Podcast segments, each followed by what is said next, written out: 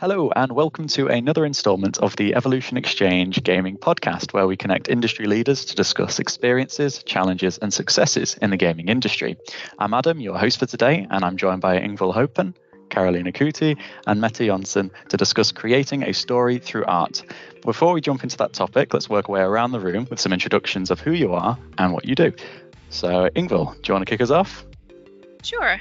Uh, hi, everybody. I'm uh, Yngvill, and I run a small studio called Henchman out of Bergen. It's a really, really wet uh, city, but it's a really nice one as well.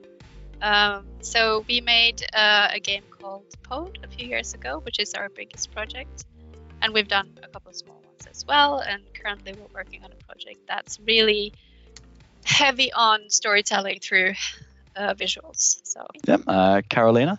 Yes.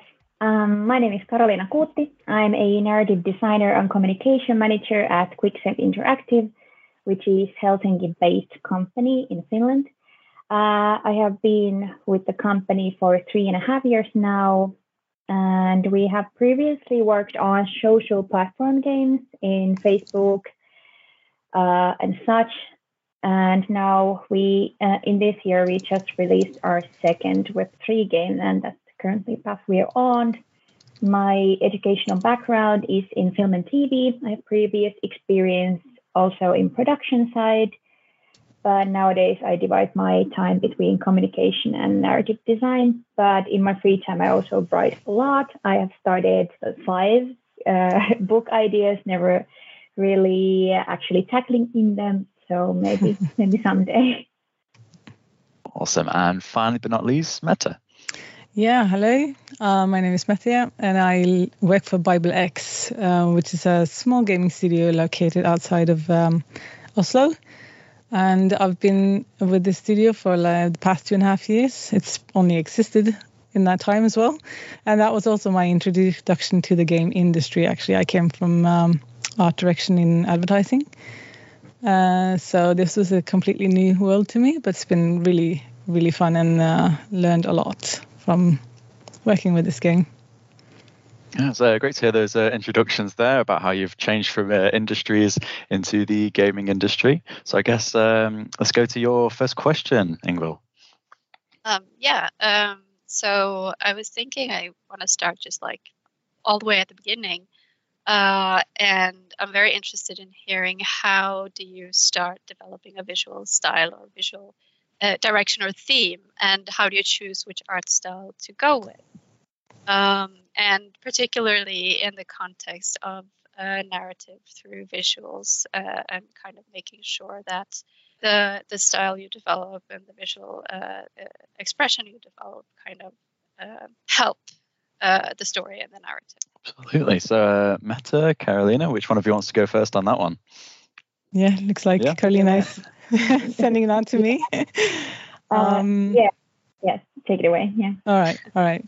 Um, it's a it's a really good question. It's um it's always uh, the hard part, like developing developing the visual direction. Um, like for me, or like for uh, my experience with it, would be to identify uh, like the target group that you have and what kind of style that they're into and be interested in, and what would like capture their attention. Uh, but also something that would uh, match the genre and the historical aspect of the theme that you have for the for the game. And um, yeah so if you have like if you like like us have to like achieve some historical accuracy as well you have to like figure out how to do both. But i think um, if you want younger especially younger ones to play the game it has to be something that they like and uh, a style that they're interested in maybe some trends that's going on and uh, some new new styles. I don't know. Yeah.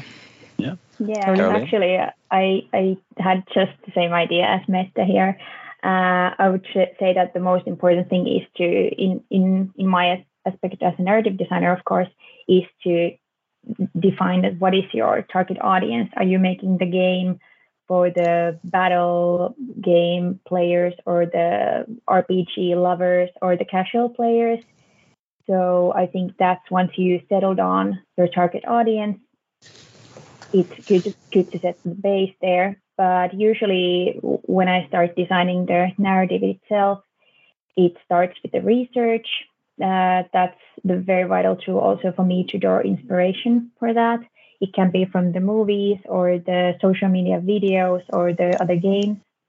And once I've gathered gathered the all, all of my ideas in the thousands of post-its, I usually try to sort of paint the idea with with my text so that my idea would go to the my team, for example, the art director, artist, programmers, designers. So once we together know what's the idea, so we can turn turn those ideas and turn it into the final product for the players to see and experience. And I would say that also, like Mette said, that setting up the theme itself, that is it, are, are we working for the sci-fi uh, galactic adventure? So that could be very limiting idea for the game, but it also can open a whole new aspects for, for example, character design. Absolutely. I guess uh, a question coming out of that from you guys' answers there is like, how long roughly does it uh, take for each of you to kind of settle on a uh, a style, or is there sometimes like a back burner uh, style that you think, oh, maybe this could be uh, something to fall back on, maybe? uh, guess we'll start with Yngvill there. You got your hand yeah, up. I can. I can. Well, first of all, it's. I think it's interesting to kind of uh, that approach, and one of the reasons I asked my question was uh, uh, the the kind of thing. Well, starting off a project, I I feel like it's often you have this kind of same feeling as an artist, uh, kind of putting that first line on the the blank sheet of paper.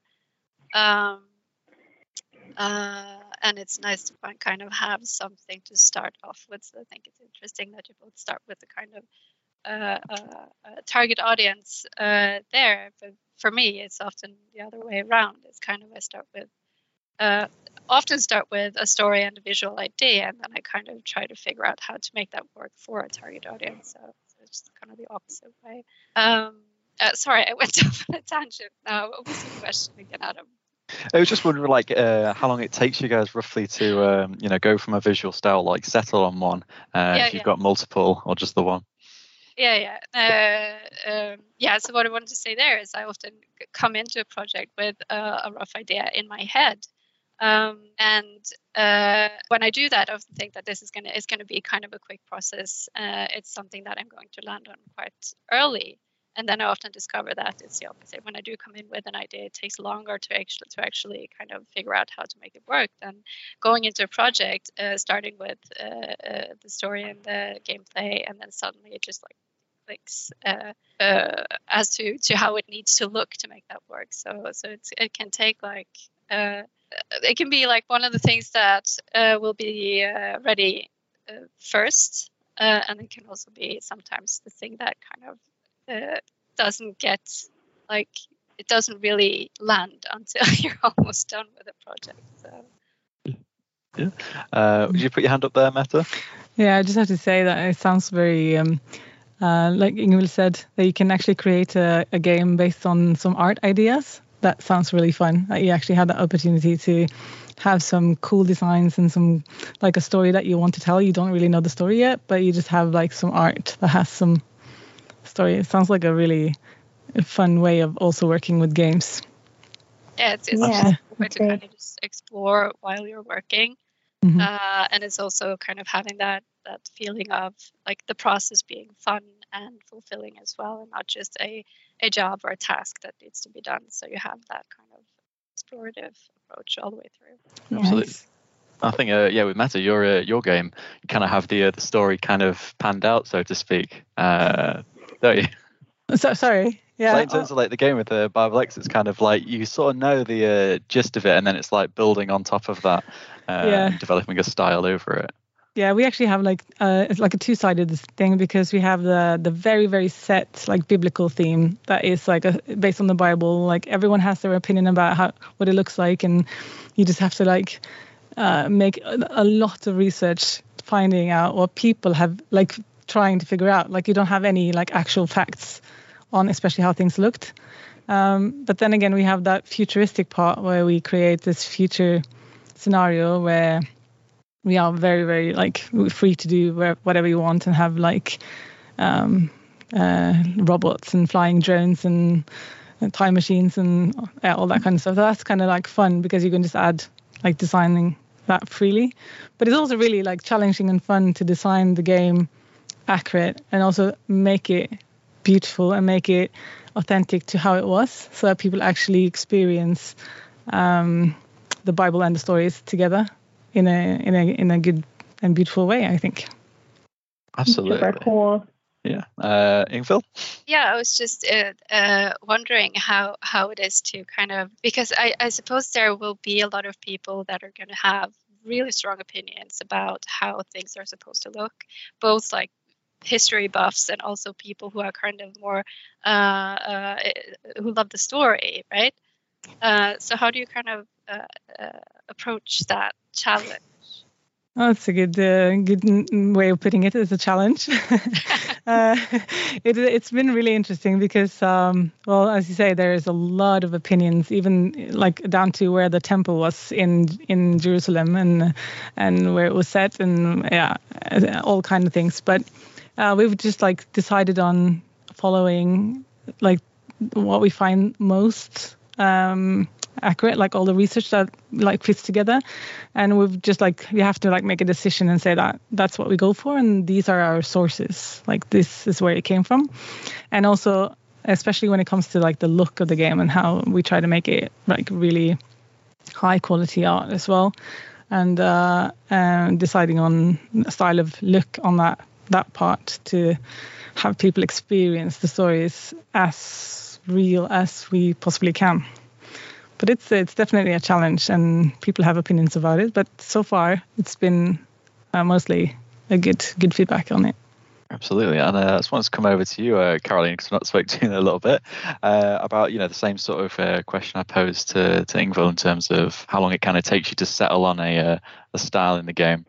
Mm, yeah, of, of course, depends on the project for me, but yeah, I I, I don't know can I add anything new for now? No, that's fine. If, if it's the sort of the same thing we've uh, discussed, that's perfectly yeah. fine.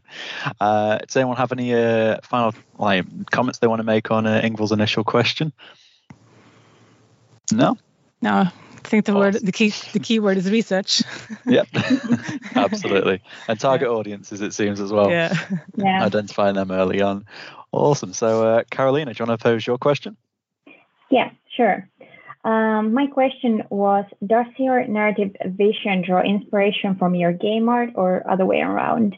And which one do you think works better? And I have sort of a long description here, but this is sort of a trick question, more like uh, which came first, chicken or an egg. uh, as for me, I've been doing narrative design in loads of different projects, uh, but I think they all have been unique in their own way. In some cases, the narrative, the idea is first aspect that starts the whole project, and the other elements just pile up on that, and we build the game.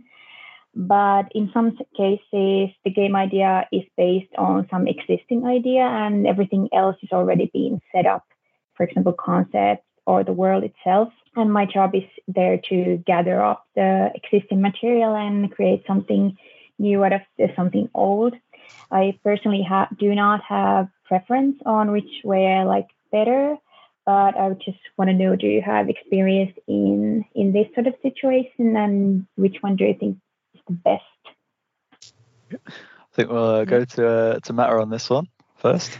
Yeah, um, it's a really good question. Actually, I I really like that one. Um, because uh, well our narrative is very defined in a way like we have the bible as our driving force so the narrative vision is definitely the the driving force for how we create a game um, like we have the scripts we have the places we have the stories there are people and uh, we have to draw our inspiration from that and um, yeah it's also like like we talked about it's set in a period of time and so we have to also steer the direction of the style in that way, say the start of the game.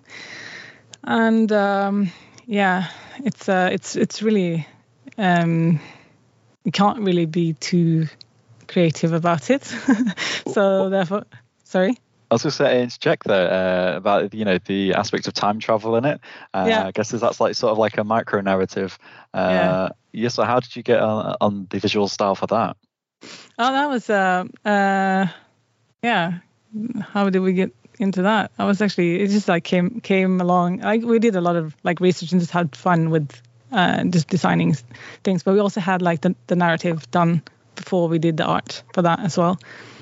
But we did a lot of like research and had like the the concept art and the concept uh, research boards, like all the um, inspirational art that we could find uh, for it, so that kind of and also the story actually kind of developed as we made the art because then you see opportunities and possibilities for things to happen, especially in that in that um, futuristic part of our game because we have more space or like we are able to do more adjustments to the stories.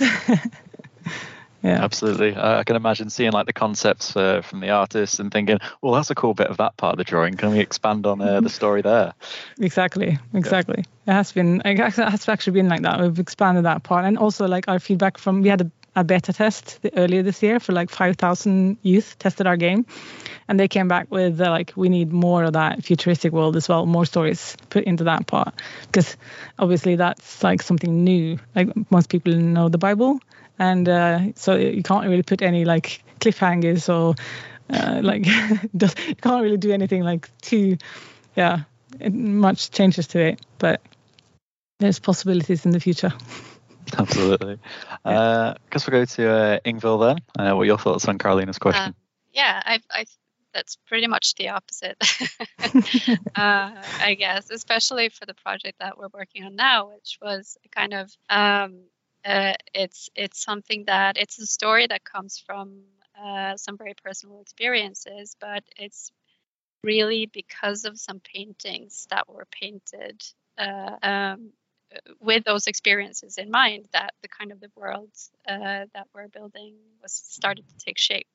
Um, but I do think that uh, it's it's really important for the, the visual design to kind of accentuate uh, the narrative. It needs to be there to kind of uh, um, to help the narrative uh, be communicated. And uh, I'm personally I'm very I'm very interested in nonverbal storytelling. So for me, it's always kind of a, a, a important to figure out how I can communicate the story through the art and the music.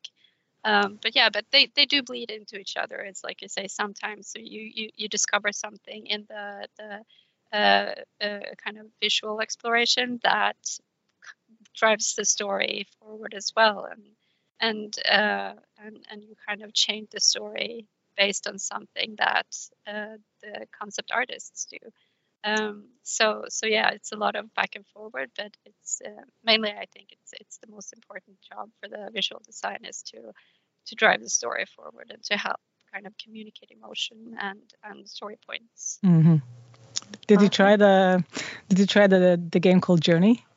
Oh yeah, it's one of my favorites. yeah, it's a really yeah, good one. It, it's amazing. Yeah. It's it's very good that you both have different answers. So that that's my my whole question came together as we have the different answers. But yeah, actually, I really like Yngvill your answer on is it's the most biggest rule of the writing show, not tell. Uh, oh my god, I forgot it. Uh, show, not tell. Yeah, yeah. That. Yeah. You cannot put the words in front of the player that this is mm, what you must feel now, but instead of show it through art, show it through different design and for yeah. the character to get those emotion out of the player. So yeah, that's a very yeah. good answer. And it's also, I think it's also something that uh, it, it, it, it, it's a more challenging way to write when what you write is, uh, is is supposed to be communicated through the visual. But I think it's a really interesting way to work as well. Uh, kind of yeah. working with uh, with the visuals and uh, and uh, writing at the same time and just like figuring out how to bring how how do you get people to feel something with all of these tools that we have yeah definitely Absolutely. I have a, question off the back of that, sort of, in sort of the uh, the show don't tell uh, side of things for for Mette. Actually, um, in mm-hmm. terms of like, from what I gather, it sounds like it's a very uh, narrative driven, um, you know, story with a lot of vocals in there. Um, I was just wondering, in like, uh, you know, the historical place and setting, is there much graffiti and stuff that's like from people you don't see? That's kind of like a bit of world building there graffiti like i mean in the future in the... no no in the in the past because sometimes they do like people uh, archaeologists like dig up uh, like roman uh, graffiti sometimes. So i just wondered if that's in the game at all. Oh that's actually uh, i'll write that down. That'd be cool. Actually we do have some like some deep dungeons uh, where we've like put a lot of like historical things into it but haven't done any graffiti yet but we should definitely I have some messages on the walls. yeah, you need to add Adam in the uh, ending credits. Yeah. yeah. I happen to be a, a creditor's like brainstormer for yeah. uh, stuff like that. That's actually good. Awesome. So, yeah. has anyone got any uh, final points to make on Karoliina's question there at all? Hmm. Oh, that's yeah. fine. Also, so I guess uh, we'll move over finally to uh, Mette's question. Yeah. So mine was uh, short and simple, but I had some like it came from a place of. Uh, need for my my own sake. it's like when you work in a small indie team and you have a vision for your game that is like you want to make it beautiful and you want to make a game that is beautiful to play um, and as well as fun and educational of course and um, when you have that art benchmark or standard you want to achieve.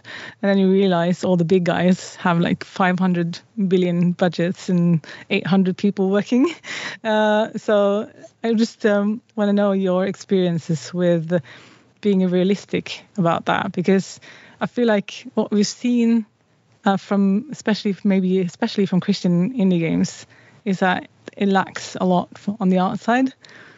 And um, I just want to like, is it even possible to achieve uh, that standard that we want with such a small team and budget? And if you have any experiences with that, with that. I mean, as an outsider, I have an opinion on this, but I'll uh, go to uh, Karoliina first on this one.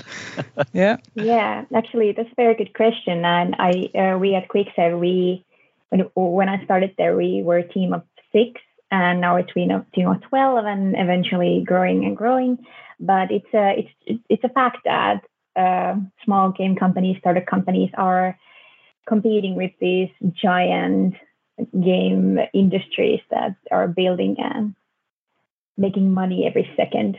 But mm-hmm. I, again, I would have to say that being realistic that you even the, even for the small company, even for the big gaming company, you both have the target audience to please. And I would say that is the again my answer in there. But in in my when I start writing, I usually have to ask myself that, of course, that who is it who is going to be experiencing my experiencing my work. And for example, just when I'm writing a home and when I'm solely writing for myself, it's it's for my entertainment. But of course, you have to uh, as a games, you have to really think about the final product and what are players thinking and are they entertained? And i think uh, that's the key element when writing the game world and plot and character design for example. And you have to stay true to your audience you have to stay true to your uh, core idea and you have to keep its consistency that you cannot go with fantasy game and end up with the whole different set and there's like a small bit of every theme in there but yeah. yeah you really have to create that something unique and special from your artistic pers- perspective because that will separate you from the other companies absolutely uh, Yngvill?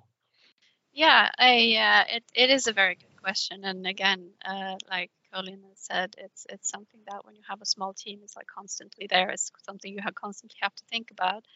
Um, for, for me, I think it's a lot about you have to you have to think about about scope uh, and how your game is, what kind of game you're making. I guess so. You have like if you have if you have a game that uh, is going to need a lot of different assets, uh, you obviously won't be able to spend as much time on each asset as if you create a game that uh, will need very few assets.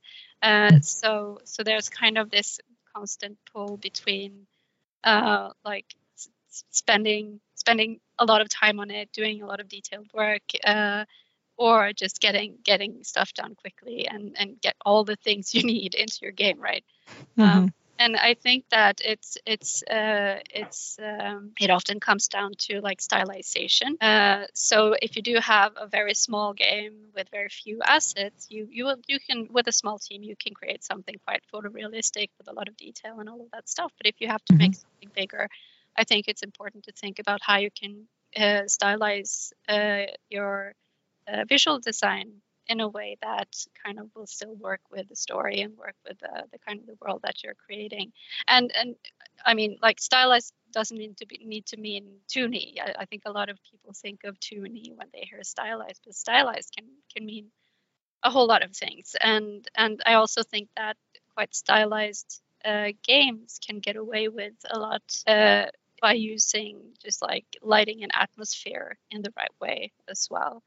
Um, and one thing that we did for for Pode when we made that, so we were we spent three years making that game, and we, for most of that time we were a team of about four people. Uh, so it's quite a big project uh, mm-hmm. for that small a team. Uh, but what we did was that we we made sure that we could reuse every single asset that we made in every single uh, level of the game with just some some minor like texture changes and stuff like that. So so thinking kind of in a modular way, I think is very good way to to be able to create a lot uh, in in a short amount of time as well. Yeah. Well, Mette, Nice. what are your what are your thoughts on uh, those two answers there? I think it's it's uh, it's great. Um, thanks. Uh, I've taken down some notes so that it's like a, we've put ourselves in a very difficult situation when we have an open world biblical game. We actually make it one to one as well. So that when you run around in Israel and in Jerusalem, it's actually like true to the size, and it's an open world. And it's like in a time where everything is dusty and messy, and you have all these things laying around. So yeah, it's it's it's it's a challenge, but the the reusing of assets and and uh, merging things together and um, as few as possible. Uh, um, We've also uh, oh sorry for interrupting. no, no, that's fine. uh, I mean, there are a lot of nice assets that you can buy. Uh, Yeah. That you can make like minor changes to as well. And that's something that we've done for both our projects. Just like Yeah. find something that works with the idea, and then we build on that as well. So that becomes the basis of some of the kind of expanded assets that we make. Uh, Yeah. Yeah, we had we had to do that as well because and that also kind of steered our style in a way because you had to make that fit as well because you don't have time to make and design everything and then you have to make everything you design and make fit with everything you don't design. so, but yeah, thanks so much, Adam. You had some. Yeah, yeah, it's a little bit there because it kind of comes from um, you like sort of uh, you know question about uh, is it possible for indie companies to produce something beautiful, uh, and I think it leans on uh, what Yngvill said about uh, like lighting and atmosphere. Uh, absolutely, I mean if you think Mhm. of uh, three uh, games that come to mind, uh, one is uh, Cuphead, uh, made by two people in, in Canada, massively successful. Uh, Limbo, uh, especially with the lighting side of things and atmosphere. And I think that the most uh, you know successful game ever uh, is Minecraft, made by one person. Yeah. Uh, you can't get more indie than that. that's true. and that's you know captivated uh, the world in terms of its style uh, there. So I think. Yeah. Uh, as a bonus question, it's absolutely possible for uh, for indie games to, Yeah. to make a beautiful game. That's exactly what I wanted to hear. Thanks. Yeah. I think it's it's it's really a, a, a kind of just an issue of of tapping into the skills that your artists have and, and making sure that they have an environment where they can kind of uh, bring all of their skills to the table and, and do what they do best. So so being good at managing kind of the expectations that are put on the artists. I think. yeah. Yeah, Abs- and actually, every every artist, every writer, every designer have their own views. So there there cannot be two in like very same games like that are built sort of uh, from the same tree. That I think yeah, if one person can do it and it has a lot of unique ideas and it will be one of the most popular games in the world. And also, yeah. I think something that people don't talk enough about is like when people do something they love, it, it usually becomes something. Um, And I think uh, like if you if you look at like people who try to copy something because it's popular, it often becomes a bad copy of that thing. But kind yeah. of allowing yourselves to to uh, uh, to do something that you really want to do and to explore the the kind of directions, the visual directions that you would like to explore. I think that's uh, and that can be done in like in any setting. I mean, uh, you can. I'm I'm pretty sure you could you could make like a super sci-fi futuristic game uh, in like a line art uh, like 18th century style kind of uh, visual style and it would still work as long as you kind of take the time to to to figure out how to make it work. You um, have to own it. so, yeah own, own your, uh, I don't think it's uh, not quite 18th century, but I think uh, was it the Fatshark? Um, I know it's AAA, uh, but uh, Darktide recently, obviously with the Warhammer 40k series, a lot of it is quite, um, you know, Victorian or uh, Gothic, very old school styles that are merged with this sci-fi essence. Mm-hmm. So I think mm-hmm. definitely you can merge things as long as yeah. you put the time into so it. I think often that that kind of makes the most interesting games. Yeah, I agree. You have to have the passion and the. I've experienced that with our team as well. Like when yeah, everyone's like have are passionate about what we're doing, then that makes makes up for a lot of uh, of lacking of uh, people. yeah. yeah, I think that could be like the biggest success stories in the games compared from the film industry. That every everyone usually in the game industry is doing this for passion, it makes this industry a very competitive one.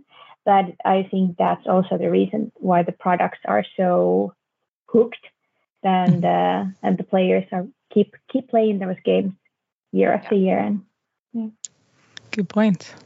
Absolutely, and I think uh, yeah, people come back to games after a, few years uh, after they've played it so much, they get mm-hmm. sick of it, and then they come back to it because it is uh, at the end of the day, you know, you can tell when something uh, love's been put into something. Uh, and now I've said that, I'm thinking of the uh, the plot line of SpongeBob putting love into Krabby Patties. true, yeah, absolutely. That's just one person or one sponge. but I was just wondering, has anyone got any final questions or points they want to raise? From earlier in the, uh, the podcast. Fine if not. Well, if that's everything, uh, it's been some brilliant answers and points been made today by the three of you. So if that's uh, everything, guys, uh, I guess we'll leave it there. And this has been the Evolution Exchange Gaming Podcast. And I want to take this time to thank Yngvill, Karoliina, and Mette for providing your insight into the topic. And uh, thank you for listening at home. I've enjoyed it myself being here, and I can't wait for you guys to hear it too at home. So if you'd like to get involved with one of our upcoming podcasts, reach out to me on LinkedIn or via email at adam.miller-bettridge at evolution-nordics.com. See you next time.